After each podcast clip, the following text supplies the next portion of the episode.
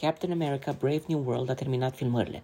Operatorul cinematografic pentru imagine, Kramer Martingale, a dezvăluit pe contul personal de Instagram finalizarea filmărilor pentru Captain America, America Brave New World.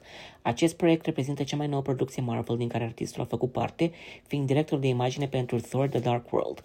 Și de partea interpretarea franceză de succes este programată pentru lansare pe marele ecran pe data de 26 iulie 2024. Captain America Brave New World este regizat de cineastul Julius Onah, cu o poveste de la scenaristul principal The Falcon and the Winter Soldier, Malcolm Spellman, și Dallin Mason. Filmul îl înfățișează pe actorul Anthony Mackie, revenind în rolul lui Sam Wilson, care a preluat titulatura cap- Capitanului America. Acestuia îi se va alătura Danny Ramirez și Carl Lumbly, The Falcon and the Winter Soldier, în rolurile lui Joaquin Torres și Isaiah Bradley.